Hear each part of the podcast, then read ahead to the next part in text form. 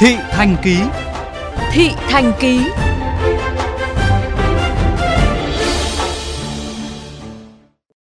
Thưa quý vị, thành phố Hồ Chí Minh hiện có 140 tuyến xe buýt với gần 100 tuyến là tuyến nội đô. Vào những tháng mùa mưa hay chiều cường dâng cao sẽ xuất hiện những điểm ngập làm giao thông bị đình trệ, nhiều tuyến xe buýt phải tạm ngừng hoạt động. Điều này đã làm xáo trộn đời sống của người dân, đồng thời gây thiệt hại không hề nhỏ cho ngành giao thông vận tải của thành phố hiện đại bậc nhất hiện nay. Ghi nhận của phóng viên VOV Giao thông. Ghi nhận của phóng viên khoảng 6 giờ sáng, triều cường dâng cao đã khiến nhiều tuyến đường tại quận 7 thành phố Hồ Chí Minh bị ngập sâu. Nhiều tuyến phố như Trần Xuân Soạn, Huỳnh Tấn Phát nước dâng cao hơn nửa mét, nhiều người dân phải rất vất vả vượt dòng nước ngập để kịp giờ đi làm, đi học. Hàng loạt phương tiện bị chết máy, giao thông hỗn loạn tại nhiều khu vực. Cũng chính vì triều cường gây ngập sâu mà nhiều tuyến xe buýt đi qua khu vực bị ảnh hưởng nghiêm trọng. Tuyến xe buýt số 68 có lộ trình bến xe chợ lớn, khu chế xuất Tân Thuận đã bị hủy do nước dâng cao. Điều này đã gây xáo trộn việc đi lại của không ít người dân.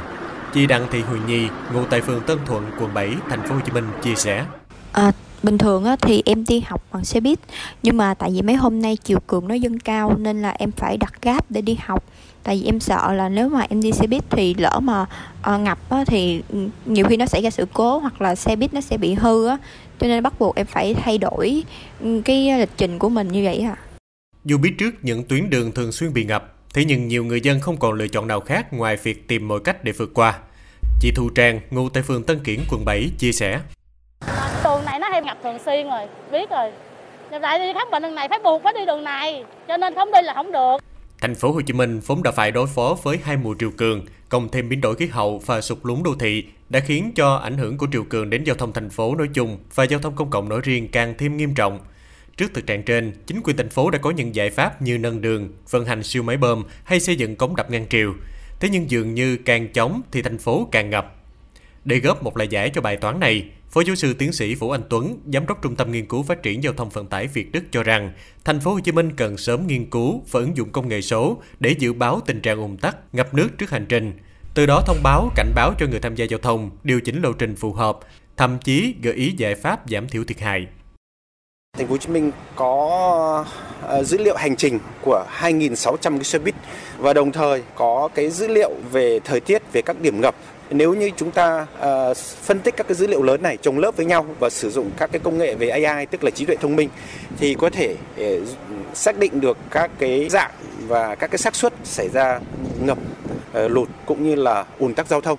Qua đó thì có thể dự báo trong ngắn hạn là 15 20 phút nữa hoặc là nửa tiếng nữa hoặc vài tiếng nữa thì ngập sẽ xảy ra đâu và ùn tắc xảy ra đâu và những tuyến xe buýt nào sẽ bị ảnh hưởng. Và như vậy sẽ giúp cho cái việc di chuyển của người dân và hành khách được liên tục trong các cái điều kiện khí hậu khắc nghiệt.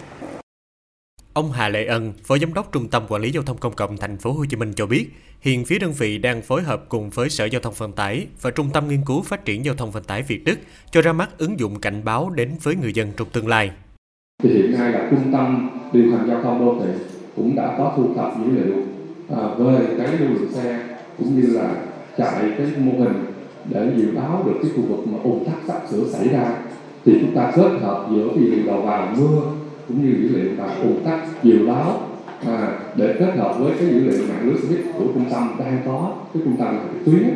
thì chúng ta đưa ra một cái giải pháp về phần mềm là cái app để cho cái người quản lý nhận biết được để có cái sự chuẩn bị trước cái sự thay đổi trước à, để thông báo cho tài xế cũng như cho người dân. Chia sẻ thêm về ứng dụng này, Phó giáo sư tiến sĩ Vũ Anh Tuấn cho biết, dự kiến giữa năm nay, cái đơn vị sẽ cho ra mắt sản phẩm đầu tay. Hy vọng rằng đến giữa năm nay thì cái à, sản phẩm đầu tay sẽ được à, công bố và chứng minh rằng là sử dụng à, cái công nghệ thông tin nhanh, chi phí thấp thì có thể giúp cho thành phố giải quyết được vấn đề ứng phó với biến đổi khí hậu một cách linh hoạt và chủ động.